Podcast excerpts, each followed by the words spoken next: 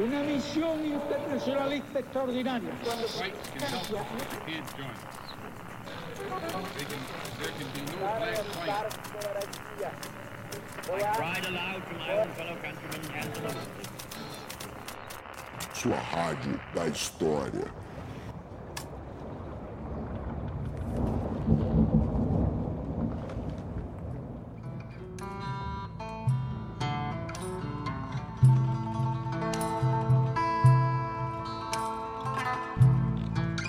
Bom dia, boa tarde, boa noite, tripulantes. Aqui quem fala é o Rafinha e eu sou o marinheiro que comanda esse motim. Bem-vindos a bordo, porque esse é o podcast História Pirata. Fala, pirataria! Eu sou Daniel Gomes de Carvalho e eu também comando este motim. Rafinha, você tá bem, cara? Eu passei muito mal nesse último mês, Dani. É muito mal de verdade, assim. Eu catarrei amarelo radioativo. É, e foi nessa hora que eu decidi que eu. Cara, cores radioativas são muito perigosas, né? Não sei se você sabe, mas, por exemplo, quando você vai ver uma mosca, sabe aquela mosca verde radioativa? Pô, é muito perigoso, cara. Sabe quando você escorre aqui, ó, no canto da sua testa, uma gota de suor que tem aquela cor radioativa de óleo, assim? Aquilo ali significa, cara, que as comportas do seu intestino estão muito prestes a abrir. Então, na hora que eu catarrei radioativo, eu decidi que era hora de ir no médico. Fiquei tomando 10, 10 dias de antibiótico. 10 dias de antibiótico. O antibiótico é Caramba. demais, né, cara? Puta que eu pariu. O bagulho te cura, mas é um preço muito alto. Ele te vai te espancando enquanto ele te cura, cara. Que coisa horrível. Eu tô feliz, cara, sabe por quê? Nossa, eu acabei de contar a história triste e você vem me falar que tá feliz. Sim, Conta, eu conta. tô em quarto lugar no bolão da Copa do Mundo aqui dos historiadores. Meu nome é ali no bolão é Robespierre do Cerrado. Inclusive eu te chamei pra participar e você não quis, né? Pô, não é que eu não quis, cara. Eu não, não tive tempo de fazer absolutamente nada. E o quarto lugar leva o quê pra casa? Um jogo de panela de pressão? Joga nada, é só o primeiro, segundo e terceiro que ganham. Mas eu tô na esperança de subir. Acertei hoje o, o País de Gales e tal, e nesse momento é isso. O sentido da minha vida nesse momento é a Copa do Mundo. É a única coisa que vale a pena. Ah, mas isso, né? É, isso é uma grande certeza que a gente tem de quatro em quatro anos. E Dani, vamos apresentar o nosso convidado aqui nesse programa que a gente tá fingindo que é a primeira vez, mas é a segunda vez que a gente grava? É, caros ouvintes, a gente gravou esse programa faz um mês e meio e a gente perdeu o programa, né? Enfim, foram vários, várias intercorrências, vários acasos, vários probleminhas e a gente perdeu o programa e estamos gravando de novo, né? E ficou um programa super legal, mas vai ficar melhor ainda hoje, com certeza. Então, nosso convidado é o Caio César Vioto de Andrade. A gente estava há tempos querendo gravar com ele, inclusive já gravamos e vamos gravar de novo agora. Ele é formado pela Unesp, como tantos convidados aqui, né? A Unesp tem uma presença forte aqui, eu gosto muito da- dos nossos convidados da Unesp. Então, ele fez graduação na Unesp, fez mestrado também na Unesp, o mestrado dele é sobre crise e ação estatal na economia cafeira na República Velha, e fez também o doutorado por lá. O doutorado dele se chama da Tecnoburocracia, a Desburocratização, a Trajetória das Reformas da Administração Pública no Regime Militar Brasileiro de 64 a 85, e é um pouco esse o tema do programa de hoje, né? A gente vai falar desses pensadores intelectuais da ditadura militar, refletir um pouco sobre essa questão. Dá um oi aí, pessoal, Caio. Finge que é a primeira vez que você dá esse oi. Bom, é, bom dia, boa tarde, boa noite a todos os ouvintes. É, já sou um espectador assíduo aí do, do História Pirata e hoje espero aí novamente contribuir um pouco aí com a discussão, tratando aí dos bastidores, não dos porões, mas dos gabinetes da ditadura militar no Brasil. Seja muito bem-vindo mais uma vez a esse navio, Caio. Ô Dani, e sabe qual é a vantagem da gente gravar esse programa de novo? É que um mês e meio depois, quem sabe, você deve estar lendo alguma coisa melhor do que a última vez que eu te perguntei aqui com o Caio. Conta pra gente o que você tá lendo, Dani. Cara, essa sexta-feira, a minha aula, na, tanto na, na pós-graduação quanto na graduação, vai ser sobre Robespierre. Né? Eu estou dando uma optativa sobre a Revolução Francesa. E aí eu estou dando, tô- aí eu estou lendo dois livros ao mesmo tempo. Um livro de um historiador francês e um livro de uma historiadora americana. Os livros são sobre o mesmo assunto. É uma vida e obra do Robespierre. O livro do historiador francês, chamado Hervé Lever, é muito bom. É um livro maravilhoso, excelente. Quem, quem gosta de biografia ou quem quer pensar o gênero biografia histórica, ali é um exemplo de como fazer uma boa biografia. Esse outro livro, dessa historiadora, o nome da historiadora é Rutsker, tá? E o livro se chama Pureza Fatal, Robespierre e a Revolução Francesa. O nome já, enfim, já faz a gente desconfiar, né? E é um livro muito ruim. E é legal como o livro do Hervé Lever, o Robespierre, que está em francês, ele mostra os problemas desse livro que está em português dessa, dessa, dessa historiadora aí.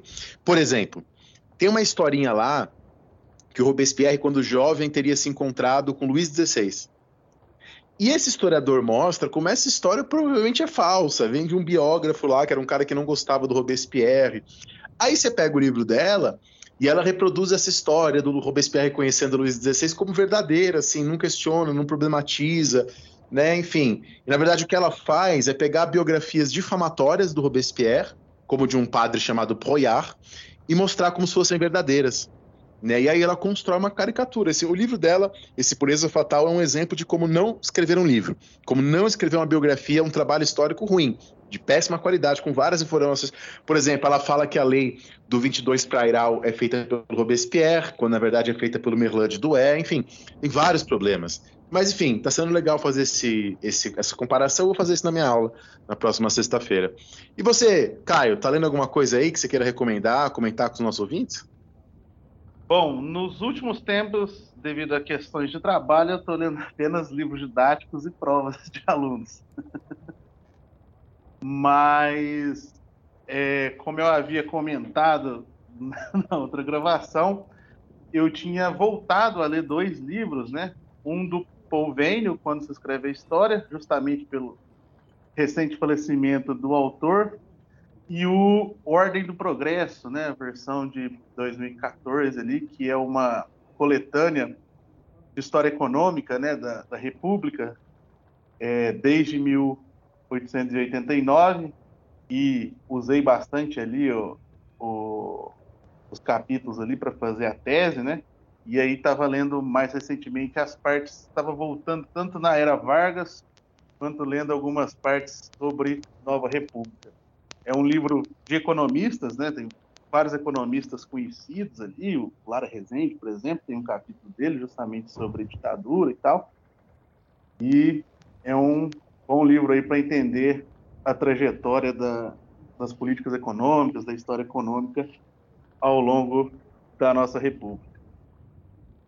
Ótimo, Caio, ótimo, porra, do caralho. Eu, inclusive, da outra vez que você gravou aqui com a gente, eu fiquei com esse, esse segundo livro que você recomendou aqui aberto várias vezes para ver se eu comprava, não comprava. Eu vou passar de novo o programa de hoje tirando essa dúvida. Eu tô lendo dois livros também, Dani, sabia? Inclusive, um, um, deles, os dois, né? Os dois foram compras que eu fiz na Feira do Livro da USP, na festa do livro da USP. E um deles foi uma indicação do Jonathan, né? Amigo nosso que também já veio aqui várias vezes no História Pirata. A indicação que o Jonathan me fez é de um quadrinho que chama Berlim, do Jason Lutz, que é um, um quadrinho muito legal, que fala um pouco sobre o dia a dia, assim, fala um pouco sobre o cotidiano do Berlim pré-Segunda Guerra Mundial. Então, conta histórias um pouco mais mundanas, assim, de alguns personagens. O segundo livro que eu tô lendo, eu, na verdade, também tô relendo aqui o Ato Fotográfico, do Philippe Dubois, porque eu estou preparando um mini curso que eu vou dar na AmpuDF em Brasília em dezembro, dia 16 de dezembro, se não me falha a memória. Eu vou para lá dia 15 encontrar o Dani e no dia 16 né, eu vou dar esse mini curso sobre como pensar a história e a fotografia, né, relacionando não só uma história da fotografia, mas pensar a questão do uso documental, pensar que tipo de histórias as fotografias nos contam, né, e assim por diante. E antes da gente começar aqui o nosso programa de hoje, eu quero lembrá-los rapidamente aqui que há sempre duas formas de você ajudar a manter o História Pirata sempre no mar. A primeira e a mais importante, ajudando a gente a divulgar esse nosso programa.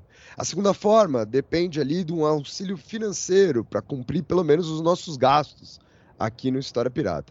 E para ajudar a gente financeiramente, você pode enviar um Pix, e a nossa chave é também o nosso e-mail, podcast.historiapirata.gmail.com podcast.historiapirata.gmail.com Lembrando sempre que o nosso e-mail fica aqui na descrição do episódio.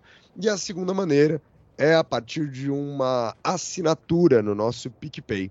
É só você entrar em picpay.me barra História Pirata e ali você encontra vários planos de assinatura para vocês contribuírem aqui com o nosso podcast. Tanto o link direto para o PicPay quanto o nosso e-mail, que também é a nossa chave Pix, estão disponíveis aqui na descrição desse episódio. E como o Dani já disse, o episódio de hoje, o Caio vai apresentar aqui para vocês um pouco sobre os intelectuais, né, principalmente relacionados à economia, durante o período da ditadura aqui no Brasil. E para isso, o programa vai estar dividido em três blocos. O primeiro, falando um pouco do contexto do golpe, numa discussão um pouco né, sobre o IPES ou IPs. Eu até fiquei com essa dúvida da outra vez, vou perguntar aqui para o Caio qual é a pronúncia correta. Tinha passado minha vida inteira falando IPs. E um pouco sobre a Escola Superior de Guerra, né, um pouco sobre a ESG. No segundo bloco do programa, já o contexto da ditadura, fazer algum tipo, algumas comparações, né, entre fazenda e planejamento, entre o Delfim e o Beltrão, entre o Simonsen, né, e o Reis Veloso, e por fim, no terceiro bloco do programa, o contexto pós-ditadura, para discussão sobre os legados e influências desse processo. Então, vamos ao primeiro bloco de hoje. Vamos para o contexto do golpe um pouco sobre o IPS e a ESG.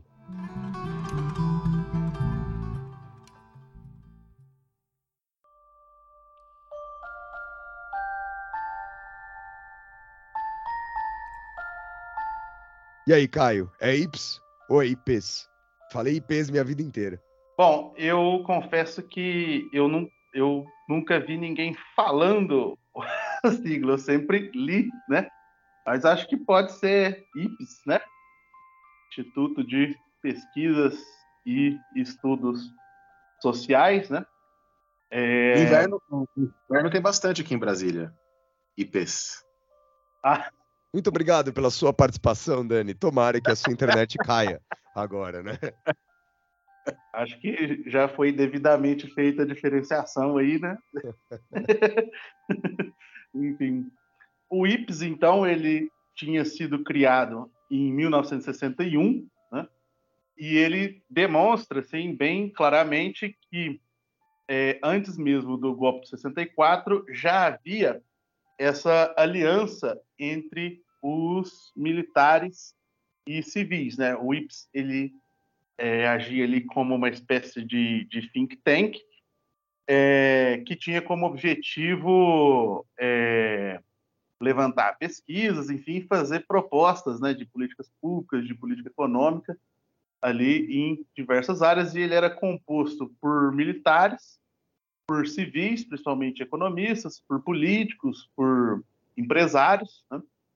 e muitos dos, dos quais participaram ali, tanto militares quanto civis, que participaram do IPS, assumiriam depois cargos né, de alto escalão no regime militar e do IPS, do, do, alguns membros do IPS, tanto civis quanto militares, também eram membros da ESG, né, da Escola Superior de Guerra, que tinha sido fundada em 1949, e representavam essa, essa visão dos, dos militares, né, que já não era só daquela época, né, a gente pode colocar isso até lá nos primórdios da, da República, enfim, dos militares é, se considerarem como um grupo apolítico, né?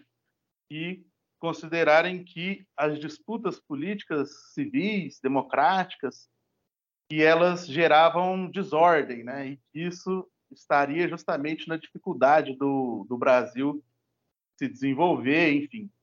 E o Bresser Pereira, por exemplo, que é um autor que estuda essa questão né, da burocracia no Brasil, ele vai chamar isso de ideologia tecnoburocrática, né?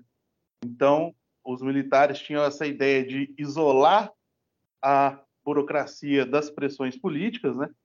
comandar de maneira autoritária o processo político e delegar funções aos, aos civis, né?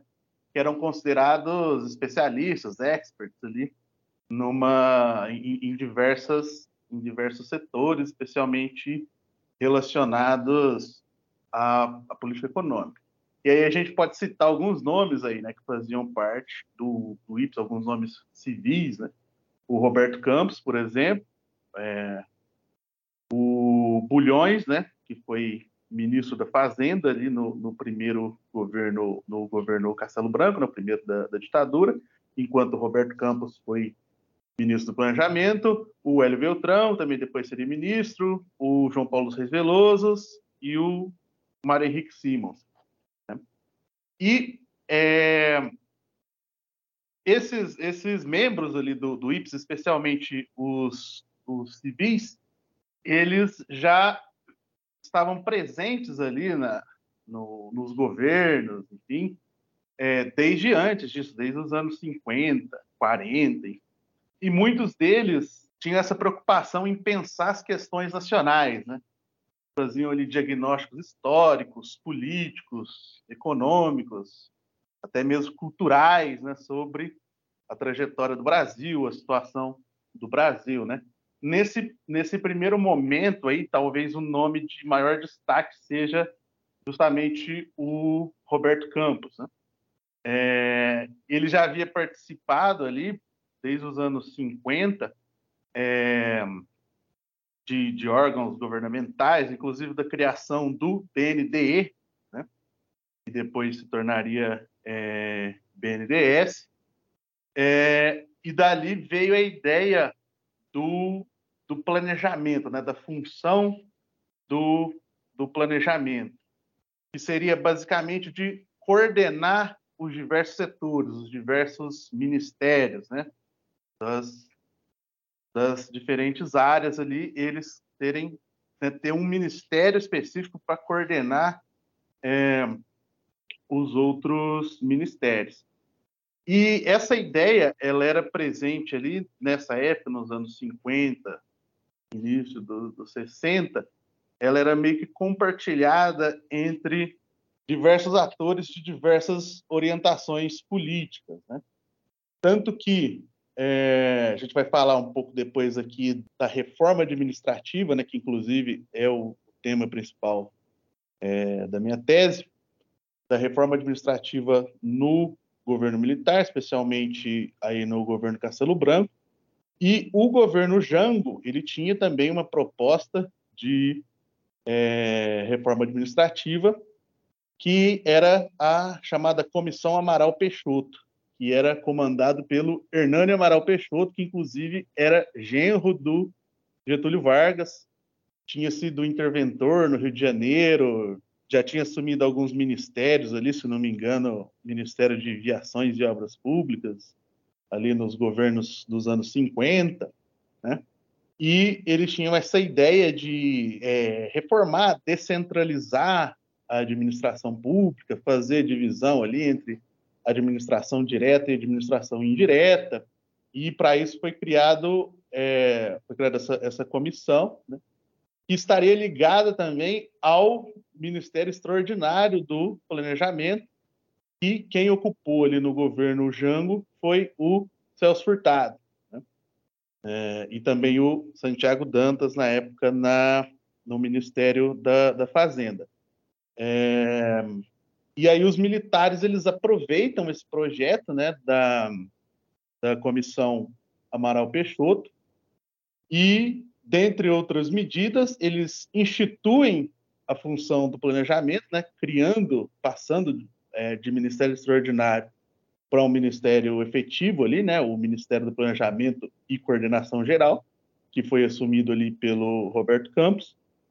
E no âmbito do Ministério do Planejamento e Coordenação Geral, é, funcionava a Comestra, que era uma comissão de reforma administrativa, cujos trabalhos culminaram no Decreto-Lei 200, né, de 1967, que foi a grande reforma administrativa do regime militar e uma ali das três principais do século XX, né, juntamente com o DASP lá na era Vargas e com o MARI, né, no governo FHC. Então, mais ou menos aí no século XX, de 30 em 30 anos, a gente teve grandes reformas administrativas.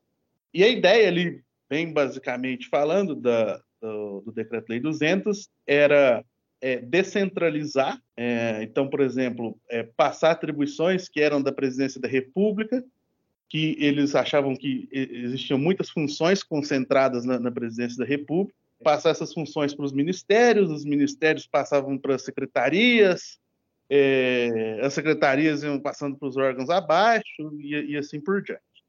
É, inclusive, tem algumas, algumas fontes, né, um conjunto de, de fontes, de um livro organizado pelo Hélio Beltrão, que aí foi um dos responsáveis aí pelo Decreto-Lei 200, é, que chama, tem o, su, o, sugestivo título de Reforma Administrativa em Marcha, né? Marcha, militares, né? E que aí tem descrito ali, né, todas essas, essas mudanças, né, de, de, de atividades ali, né, que foram sendo é, descentralizadas. E também a criação, a divisão, né, da administração pública entre a administração direta e a administração indireta. Então, na administração direta ia ficar as funções típicas do Estado, né? saúde, educação, segurança. E na administração indireta iriam ficar as partes setoriais, né? ligadas aos ministérios, né? indústria e comércio, minas e energia, agricultura. Aí entrava ali os chamados setores estratégicos, né? petróleo, energia e tudo mais. E esses órgãos da administração indireta iriam ter mais autonomia, tanto administrativa quanto financeira, né? É, e caberia aos ministérios de cada setor supervisionar essas atividades e ao Ministério do Planejamento é, fazer a coordenação né, é, de, de todos os setores. E é interessante notar que é, no processo de formulação ali do, dessa reforma administrativa, né, do Decreto-Lei 200, já havia grandes disputas ali é, intraburocráticas né, entre os, os policymakers, né, os, os, responsáveis pela reforma. É, principalmente entre o Hélio Beltrão e o José de Nazaré Teixeira Dias. O Beltrão ele, ele já havia sido, tinha participado de uma iniciativa parecida ali no governo do Carlos Lacerda, na, na Guanabara, e ele já era um personagem ali conhecido, né, do, desde os anos 40 ali, ele, ele era muito afeito ao debate público, né? escrevia em jornal, dava palestras, esse tipo de coisa, sempre divulgando essa questão da descentralização, né? da, da necessidade de, de reforma administrativa. E um outro personagem era o José de Nazaré Teixeira Dias, que havia trabalhado com o Roberto Campos, né?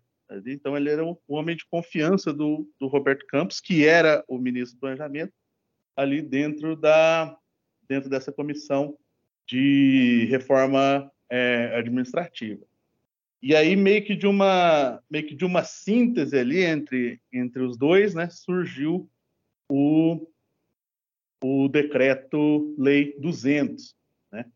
É, e que tinha tinha por objetivo também, né, aí entra essa parte do, dos diagnósticos históricos que eles faziam e tal, que era superar o modelo do DASP, né, que eles, ele foi feito ali na, na reforma administrativa na era Vargas, né, que basicamente profissionalizou né, a administração pública no Brasil. Então, eles, eles reconheciam os méritos do DASP, da era Vargas e tal, mas eles tinham essa ideia de, de superar aquele, aquele modelo que eles, que eles consideravam excessivamente é, centralizador, né? Então é interessante notar também que a gente tem um processo, né, através do, do golpe de centralização política, né, no regime autoritário, mas ao mesmo tempo de tentativa de descentralização administrativa, justamente por essa delegação de funções, né, aos aos tecnoburocratas, né, aos, aos policymakers civis ali que participavam do regime. Também dessa época, né, foi criada a RAP, a Revista de Administração Pública, ligada à FGV, né, a Fundação Getúlio Vargas, em que vários membros ali da, da FGV, professores, pesquisadores e tal, é, também faziam ali um, um balanço histórico né, dessa questão administrativa no, no, no Brasil e até algumas críticas né, ao, ao Decreto-Lei 200, né, ali, expondo alguns pontos ali que eles não concordavam e tudo mais, e isso foi, foi indo ao longo de todo o, o regime ali, né, apesar da, da, da própria FGV contribuir ali é, como, como assessoria, né, em alguns ministérios, alguns órgãos, eles também tinham essa, essa produção, de fato, acadêmica, né, científica, que fazia essa própria análise né, da, da, da, da questão administrativa. Então, usei muito, explorei muito essa questão aí também na, na tese. Né? E é interessante que é algo que, ao mesmo tempo que é uma, que é uma bibliografia, né, uma, uma, uma literatura sobre o, tempo, sobre o tema, também é uma, uma espécie de fonte, né, porque os autores estão ali na, na própria época em que a situação está tá ocorrendo. Então, o governo Castelo Branco ele é marcado por essa característica, né, é, de, de reformas, né, e de institucionalizar de fato essa presença da, da tecnoburocracia é, dentro do, do regime é, autoritário. E aí depois, é, ao longo dos outros governos, é, vão, a gente vai ver os resultados aí, né, dessas, dessas reformas e também algumas mudanças de orientação aí econômica, política, administrativa dentro do regime militar. Então, o primeiro bloco do programa fica por aqui. Vamos ao segundo bloco do programa de hoje, falar um pouco do contexto da ditadura.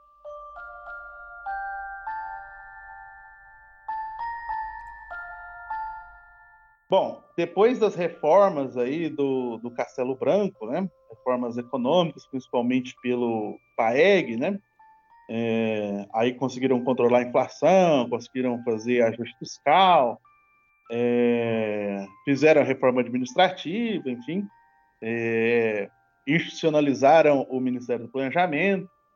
Aí no governo Costa e Silva tem uma, uma mudança ali, né? Primeiro que muda o grupo político, né? É, saem os castelistas ou sorbonistas, né? E entram os chamados linha dura, seriam basicamente ali o governo Costa e Silva e, e Médici, né? Inclusive do governo é, Costa e Silva, que é o AI-5, né? Chamado processo de endurecimento do, do, do regime, enfim. E na política econômica, o, o foco muda do, do, saneamento ali, né, da inflação, das contas públicas, que eles já é, consideravam aquilo resolvido para o foco no crescimento. Né? É, e é justamente dessa época aí o chamado, o início né, do, do milagre econômico, mais ou menos ali entre 68 e 63. É, e aí tem toda essa mudança ministerial. Né?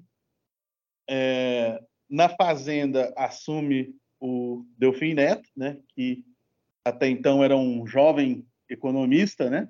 Ali tinha trabalhado no, no governo de, de São Paulo, enfim.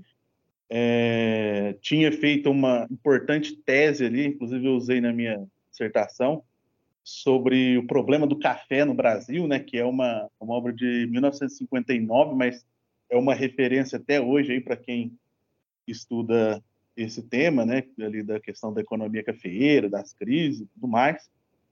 É, aí o Delfim entra na Fazenda e o Hélio Beltrão, que antes era não, não tinha um ministério, né, ele era parte da, da Comissão de Reforma Administrativa, ele assume o Ministério do, do Planejamento. Então, o Beltrão era um elo ali entre os dois governos. Né? interessante notar como depois isso sempre vai vai acontecendo, né? Mudam algumas figuras, outras permanecem. É... E uma, uma, das principais uma das principais mudanças ali de diagnóstico, digamos, é que enquanto o, os os economistas ali do governo Castelo Branco consideravam que o problema da inflação era um problema de inflação de, de demanda, né? Então, enfim, crédito, a, a própria questão do, dos ajustes de salário que tinha ocorrido lá no governo Jango, enfim, da própria questão fiscal, né? Eles chamavam isso, grosso modo, de inflação de, de demanda o Delfim já fazia o diagnóstico de inflação de custos, né, que era justamente as diversas diversos gargalos ali, dificuldade de tomar crédito, problemas de, de, de infraestrutura, problemas de qualificação de mão de obra, tudo isso gerava o que eles chamavam de inflação de custos. Que também, ao contrário do que muita gente possa pensar, não era uma discussão que estava restrita ao Brasil, né? não era uma jabuticaba, né, por assim dizer. Nos Estados Unidos, nessa mesma época, que mais ou menos ali meados da década de 60 começa o período lá da chamada Great Inflation, né? É, eles também discutiam essa questão da é, cost, é, cost push inflation. Inclusive, eu falei um pouco disso em outro podcast que eu participei lá no canal do Sorrilha, né? Que é um assíduo frequentador aqui do, do História Pirata em que eu falei do. A gente conversou um pouco ali sobre o governo Reagan e pegamos ali desde essa época aí dos, dos anos 60 e tudo mais, né? Como que os Estados Unidos lidou com essa questão da, da inflação. Ô, então a ideia. Deixa eu, deixa eu até te interromper, se, se não for te atrapalhar muito, mas eu fiquei com essa dúvida da, da primeira vez que a gente gravou e agora você levantou essa bola aqui de novo para mim. É, você sabe eh, dizer pra gente quais as grandes influências estrangeiras que essa galera tem aqui no Brasil? Que, que, que, que quem esses caras estavam lendo nesse momento? Porque você acabou de fazer essa comparação né, com os Estados Unidos, assim. A, a, a gente consegue traçar alguma comunicação de, direta, assim, de um diálogo mais exposto, mais claro, ou não tem nada tão evidente? Tem as influências, mas elas são um pouco um pouco fragmentadas, digamos assim. É igual quando a gente vai naquela discussão lá da, da República, né? Da época da proclamação da República, tinha ali os, os positivistas, os liberais, enfim. Só que o pessoal fala, não, mas eles não eram positivistas de verdade, eles não eram liberais de verdade, porque era diferente. Mas, enfim, eles tinham a, influência ali, né? Mais ou menos ali dos autores que, que eles liam e adaptaram ali as, as as realidades locais, né? A situação uhum. local, digamos. Né? É a falácia do escocês de verdade. Quem é o escocês Conhece? de verdade? Não, é, é, é, a história seguinte: um, um, um escocês vira e fala assim: escoceses não colocam açúcar no mingau. Aí um cara que tem tio escocês responde: mas meu tio escocês coloca açúcar no meu mingau. Aí o escocês responde: não, escoceses de verdade colocam açúcar no mingau. E aqui é o que ele falou agora, o Caio, né? Que é essa coisa de. Ah, então é, eu defendo o liberalismo. Aí vem alguém que é liberal e faz uma coisa que eu não gosto. Eu falo, ah, mas não é um liberal de verdade. Né? Enfim, eu defendo não sei o que lá. Alguém, alguém que defende isso também faz uma porcaria e fala, ah, mas não é isso de verdade. Essa falácia é um problema de lógica muito interessante. As pessoas cometem muito no nosso campo da história, né? Quando a pessoa faz algo que não é interessante, que não é legal, eu excluo essa pessoa do, do campo ideológico que me agrada. É, Sim. isso é verdade. Então, então as, as influências eram mais difusas ali, tinha muito da questão do, do keynesianismo na, na época, né? Só que aí tinha um pouco da, da, da, da discussão que já existia da, da, da, CEPAL, né? É claro que eles não eram necessariamente, os economistas da, da ditadura não eram necessariamente cepalinos e tal, é, que era, seria uma vertente mais de esquerda e tal, mas eles compartilhavam muito dessa ideia de desenvolvimento da indústria nacional, participação do, do Estado, né? inclusive mais, mais para frente aqui falar mais um pouco disso. E ao mesmo tempo havia ali a influência, acho que ainda nascente ali da, nessa época da, da escola de Chicago, do monetarismo, principalmente nessas questões de, de, de inflação e tal, né? É, então, se a gente pudesse categorizar assim, talvez o Roberto Campos tivesse um pouco mais na, ele e o Bulhões tivesse um pouco mais na linha mais ortodoxa e o Delfim, por exemplo, e depois outros outros policymakers, como a gente vai ver, o Reis Veloso e tal, tivessem mais na linha keynesiana. Mas é importante notar também que mesmo os mais ortodoxos e mais liberais, eles tinham essa visão da importância do Estado para o desenvolvimento econômico. E aí a discussão ficava justamente nesses pontos aí, né? Por exemplo, se eles fossem discutir ali com, igual eu falei antes aqui do furtado e tal, a discussão era mais sobre a questão de capital estrangeiro, né? até onde a gente vai abrir capital estrangeiro. E dentro do dentro da ditadura, a discussão era principalmente aí sobre a questão é, de inflação e questão fiscal, né? Mais ortodoxos eram mais mais a favor de controlar a inflação e a ideia ali do Delfim era justamente é, de que para se ter crescimento acelerado teria que se conviver com a inflação. E daí que muita gente e, e aí depois você resolveria o problema da, da inflação lá na frente. Então o crescimento era mais importante agora e depois a gente ajusta. Até porque o crescimento legitimava o, o, o regime também. É, e daí que vem também a ideia lá da teoria do bolo, né? Que o Delfim fala que nunca nunca falou exatamente a frase, né, dessa forma, né, que é preciso fazer o bolo crescer para depois dividir, mas havia de fato essa essa ideia, né? Primeiro, primeiro é o crescimento. Eles entendiam que o governo Castelo Branco já, já tinha feito ali o, o saneamento né, da inflação e das contas públicas ali, fundamentalmente, e que agora era hora de pau na máquina, né? Vamos crescer, vamos estimular a indústria e tudo mais. E aí também o, o Delfim passa a ter essa, essa proeminência né, no, no governo, é, porque ele passa a dominar diversos conselhos interministeriais ali, e que contavam também com representantes do grande empresariado, né, contavam formalmente com a participação do, do grande empresariado nacional para tomar decisões de, de, política econômica. Então tinha, por exemplo, ali o CMN, que era o Conselho Monetário Nacional, o CIP, que era o Conselho Interministerial de Preços, e o, o Delfim é, fazia parte ali, presidia né, esses, esses conselhos ali, e meio que ali ele fazia essa, essa, essa negociação, atendia aos, aos lobbies do setor privado, enfim, e, e, de, uma, de uma maneira que era mais informal, né, digamos, né? Era, existiam formalmente esses, esses conselhos,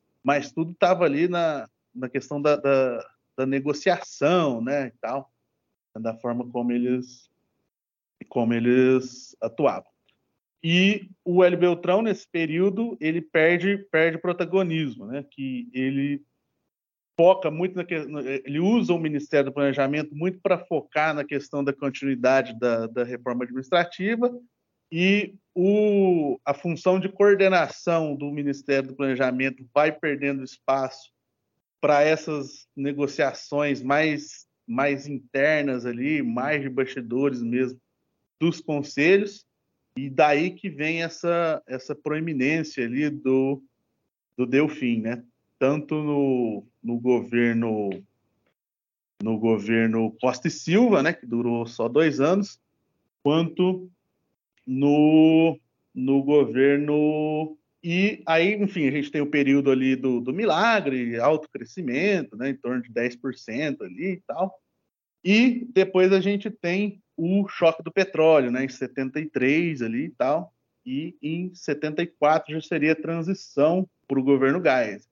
E aí no governo Geisel a gente tem uma outra reformulação ministerial e institucional. Então, assim, um dos primeiros diagnósticos que o, o Geisel faz é que o Delfim havia concentrado, o Delfim e, e o, o Ministério da Fazenda e esses conselhos, né, interministeriais haviam concentrado muito poder em relação à própria presidência da República. Então, primeira coisa, Delfim sai do, do governo, né? Havia ficado dois governos, sete anos, já sai do governo. E aí eles criam o CDE, que era o Conselho de Desenvolvimento Econômico, e o Ministério do Planejamento e Coordenação Geral é transformado em CEPLAN, né? que era a Secretaria do Planejamento, que seria, ainda tinha status ministerial, mas é, funcionaria mais como um órgão de assessoramento direto da Presidência da República.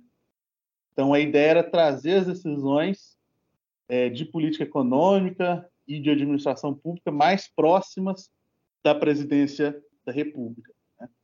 Isso porque eles consideravam que todo esse processo aí, né, durante, o, durante o milagre, é, havia tido uma fragmentação e uma descoordenação né, dos, dos diversos órgãos, inclusive aqueles oriundos ali, aquelas empresas, inclusive as empresas estatais, né, criadas ali pelo Decreto-Lei 200, e justamente esse deslocamento do Ministério da Fazenda para os conselhos. Então, Gás achava que tudo estava muito informal, muito realmente nos, nos bastidores, ele queria tomar mais o, o poder ali, para próximo da presidência da, da República.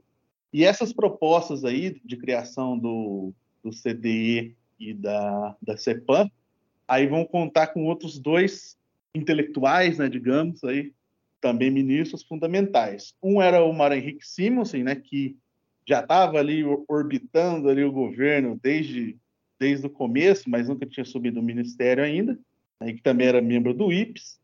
Aí ele assume é, no governo Geisel o Ministério da Fazenda, no lugar do Delfim, e ele já tinha também esse perfil um pouco mais ortodoxo, né, e tudo mais. E o Reis Veloso, o João Paulo do, dos Reis Veloso, já tinha assumido lá no, no Médici, né, o, o, o, Ministério do Planejamento, aí agora assume a CEPLAN, né, que é a Secretaria do Planejamento, e ele fica mais, mais próximo do, da presidência da, da República, né.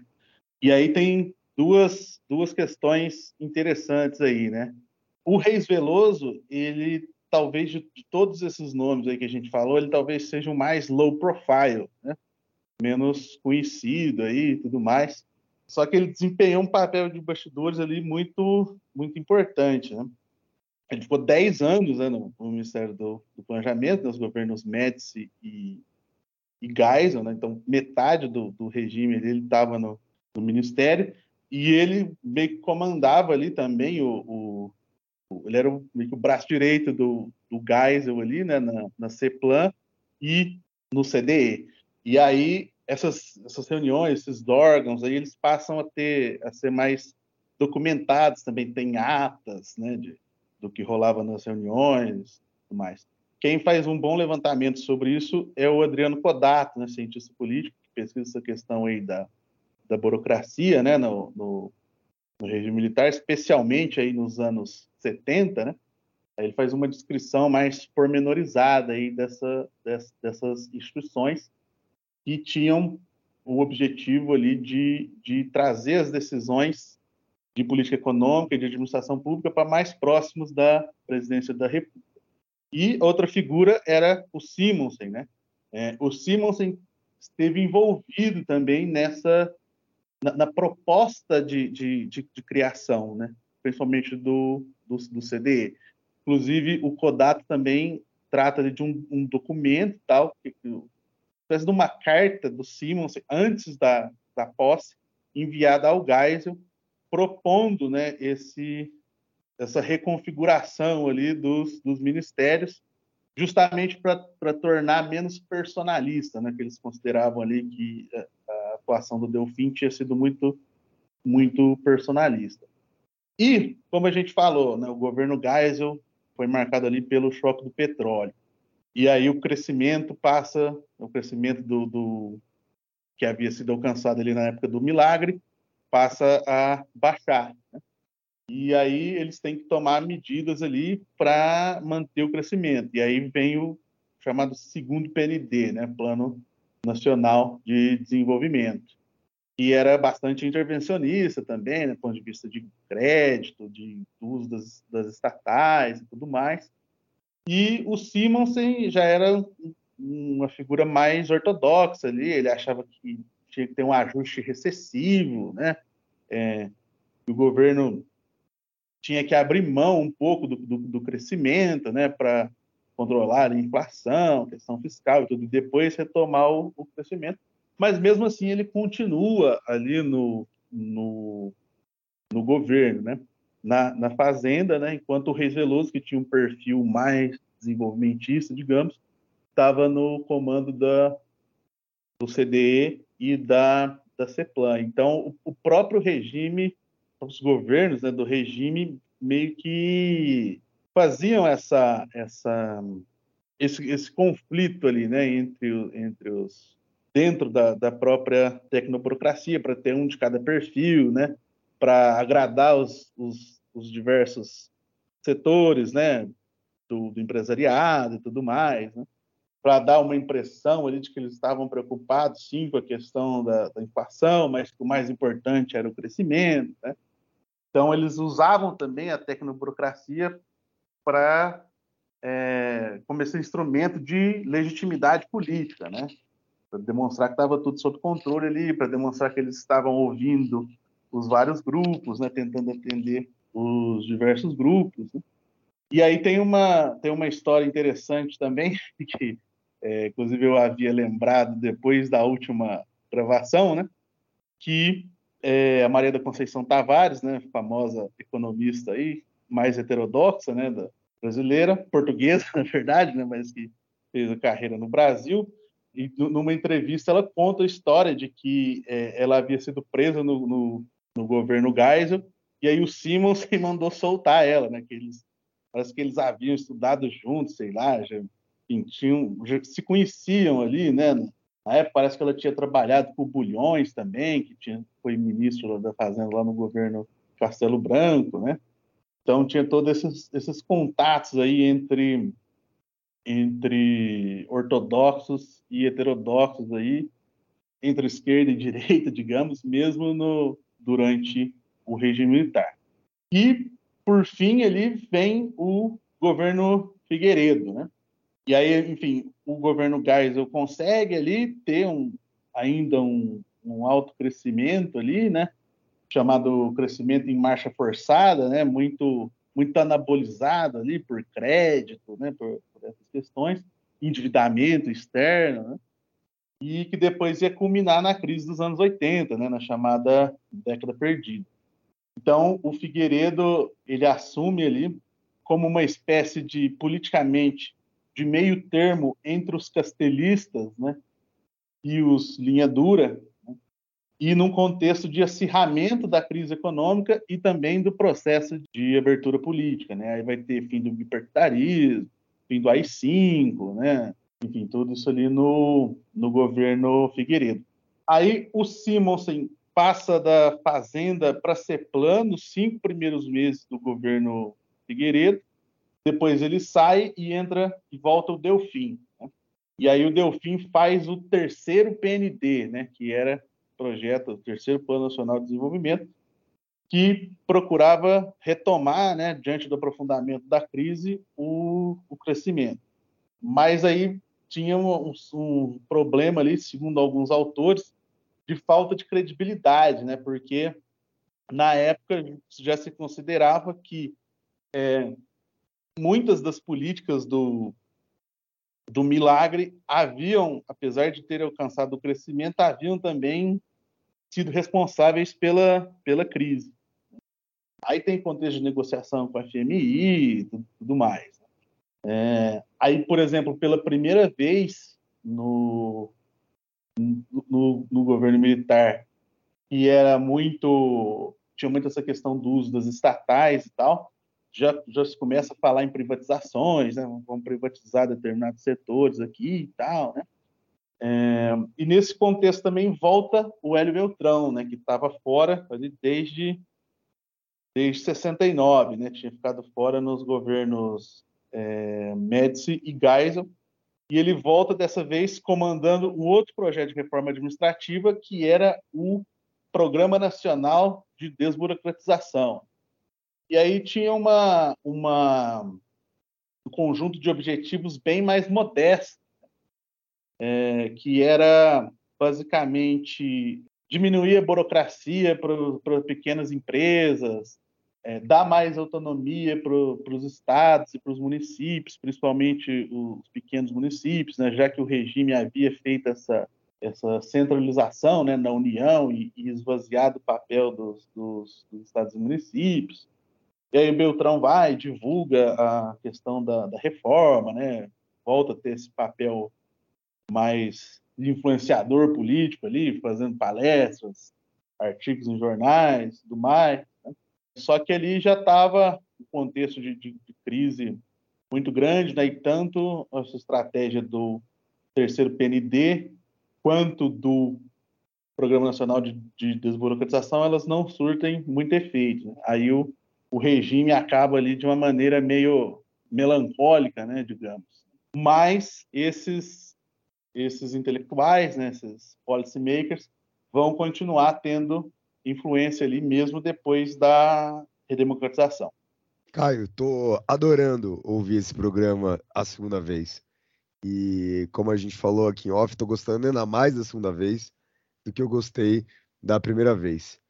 Então, o segundo bloco do nosso programa fica por aqui.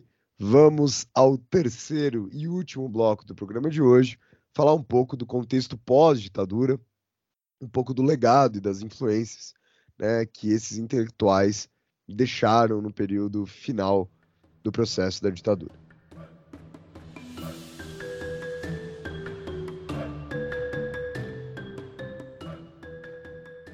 Bom, acho que a gente tem aí principalmente uns três ou quatro personagens aí que continuaram a ter, a ter influência, né?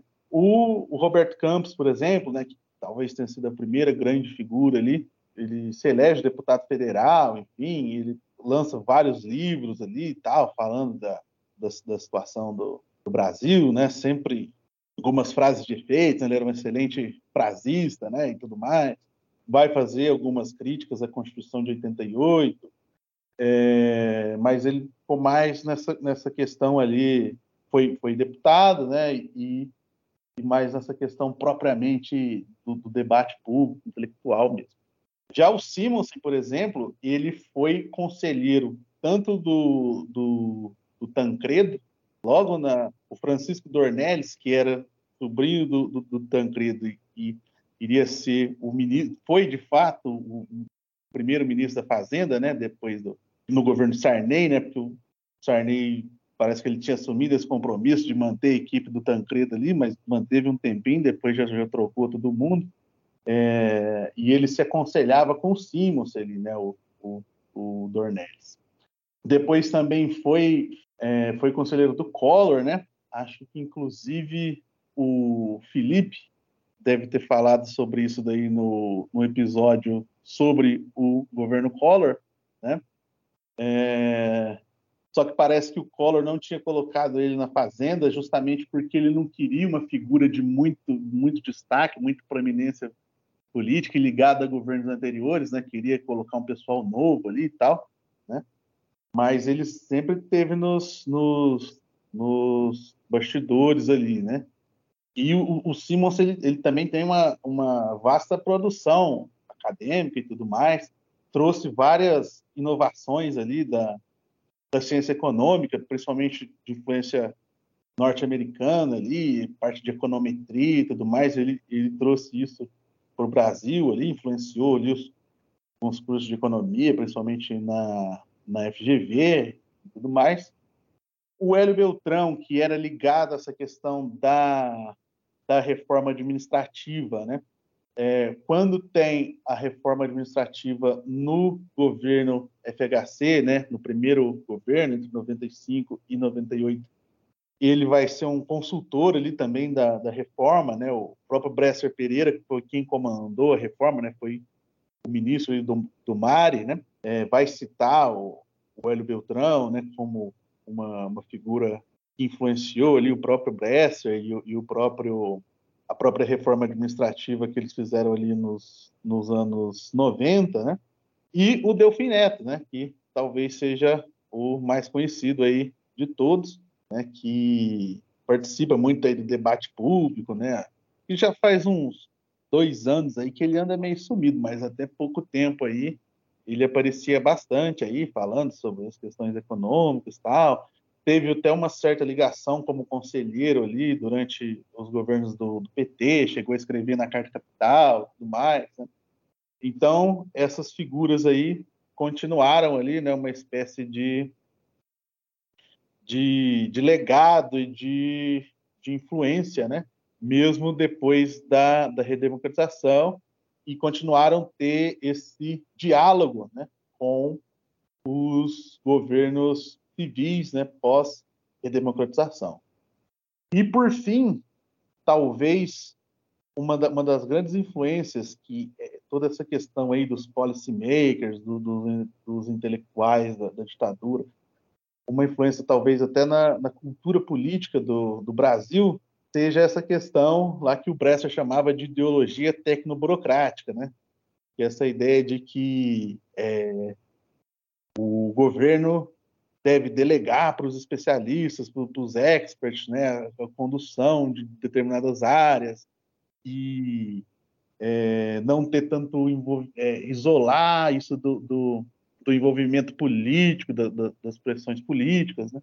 o que é impossível, né? não ocorreu nem, na, nem no, no, regime militar né? e tudo mais, porque não há essa separação entre burocracia e política, né? há uma separação formal, né? mas existe essa interdependência e tudo mais, mas parece que isso é, é um pouco presente ainda né? no, de maneira difusa aí nessa ideia de que alguns setores devem ser comandados por técnicos sem influência política. Isso, apesar de ser mais antigo, talvez de, de lá desde a era Vargas, isso foi reforçado aí na, na ditadura militar e talvez seja aí nessa questão, né, uma uma influência que perdura aí até hoje. Exatamente, cara. Eu gostei bastante do. Primeiro, gostei bastante do programa regravado, né? Tô gostando também. Mas gosto bastante dessa reflexão, né? Como uma herança mesmo da ditadura, se não exatamente algo que a ditadura inventou, algo que ela perpetua, amplia e que a gente tá, tem visto agora nesse momento, né, de transição. A gente grava esse podcast na transição, né? Governo Bolsonaro, governo Lula. Nesse momento de transição, esse é um dos grandes debates, né? Se a gente tem que se submeter pura e simplesmente aos técnicos e, e os técnicos se apresentam como apolíticos, né? como se a decisão deles fosse puramente científica, né? E o que a gente mais estuda quando a gente estuda história da ciência, metodologia, é justamente que, enfim, não existe essa ideia de neutralidade absoluta da ciência. Claro que a gente tem que sempre dialogar e tal, mas acreditar que há uma possibilidade, uma decisão economista técnica isenta de qualquer valor e puramente matemática é um grande erro, né? Sim, exatamente. Não que, como você falou, não que a gente não deva olhar também para os consensos científicos, para os paradigmas científicos, para isso ajudar na própria é, definição de, de, de, políticas públicas, né? Mas essa, essa desassociação né, entre o que é política e o que é técnica, ela, ela, é, ela é, é impossível, né? Tanto que grande parte dos trabalhos, mesmo em administração pública e em ciência política, que vão vir ali nos anos 90 e tudo mais, e vão tratar dessa questão aí da, da burocracia, vão colocar justamente isso, falar, ó, é, esse modelo aí de, separar a política da, da, burocracia, não é, não é que ele não deu certo, mas ele chegou no... ele se esgotou, né? ele, ele, ele saturou. Era, era uma ideia, uma, uma forma de condução que se tinha ali até até anos 80, ali no século 20, e depois ele se esgotou, e agora a ideia é justamente integrar as duas coisas, né? integrar a, condição, a condução política sem deixar de levar em conta os consensos científicos, os paradigmas científicos, a influência técnica também, né? trabalhar com, com dados e mais, né? mas não, não dá para fazer mais essa, essa, essa dicotomia. Integrar, né? Para que a... Olha essa, Rafinha, que eu inventei. Integrar os campos para que a política não vire politicagem e a técnica não vire tecnocracia. Gostou, Rafinha? Não. Mentira, mentira, gostei sim. Gostei sim. Eu tenho, eu tenho um incômodo com essa nossa mania de menosprezar o sufixo tudo que termina com agem, né? Então, a política é boa e a politicagem fica ruim, né? Mas aí é só uma coisa minha, assim. Bobagem, bobagem. É, é da hora, bobagem. Sacanagem. Sacanagem Vagem, também é da hora, vagem. eu também gosto. Vagem, vagem. Acho que também é da hora. Mas, mas sim, Dani, faz todo sentido isso, né? E eu tava, um pouco antes da gente gravar, ouvindo aqui o finalzinho do último programa que a gente tinha gravado, que a gente perdeu os últimos minutos. E aí eu, eu faço uma observação uma hora, né? E, e, e é, é um saudosismo engraçado, assim, Caio, mas, porra, que a gente chegou num ponto tão delicado, né? Eu acho que da, da nossa economia, que faz falta ter uma galera como essa pra gente discordar, né? Que falta faz ter o Delfim Neto pra eu acordar irritado com ele, né? Que, que sabe, sabe, sabe esse tipo de coisa, assim? A- a- apesar dessas, dessas ponderações que o Dani tá fazendo, que você fez muito bem, a nossa realidade ela mudou a, a- a um tal ponto que até essa discussão sobre ser técnico ou não é técnico virou uma grande piada, né? É, acho que foi, foi um pouco do que, do, do- do que a gente falou, né? É, isso talvez já pode ter feito sentido um dia, né? Hoje, hoje em dia já, já não faz mais, justamente porque essa questão de conciliar política e técnica já foi incorporado, digamos, ao, ao, ao paradigma, né? Por exemplo, quando a gente pega a reforma aí dos, dos anos 90, né, que nem é algo tão recente ainda, tem coisas mais recentes que isso na, na questão da administração pública e tal, o Bresser já falava que essa questão do gerencialismo era, era justamente isso, né, que os, os técnicos também tenham habilidade política, né, e tudo mais, e que os políticos também reconheçam o, o trabalho dos técnicos, essa questão mesmo de, de integração, mas parece que muitas vezes no debate continua essa dicotomia, né? É, acho que a gente escutou bastante, principalmente no começo, né, do governo Bolsonaro, essa, essa ideia de que a técnica se sobressairia à política, né? Exatamente. E, como você bem disse, com um pessoal bem menos qualificado. É, não tinha nem técnica nem a política, né? Exatamente.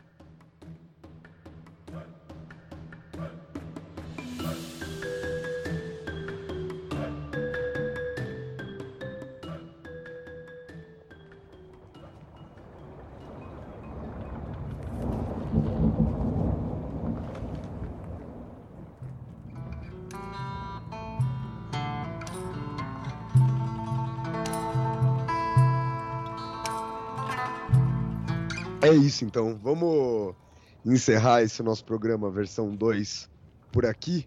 Caio, queria agradecer demais a sua presença. Queria fazer aqui publicamente o pedido de desculpa.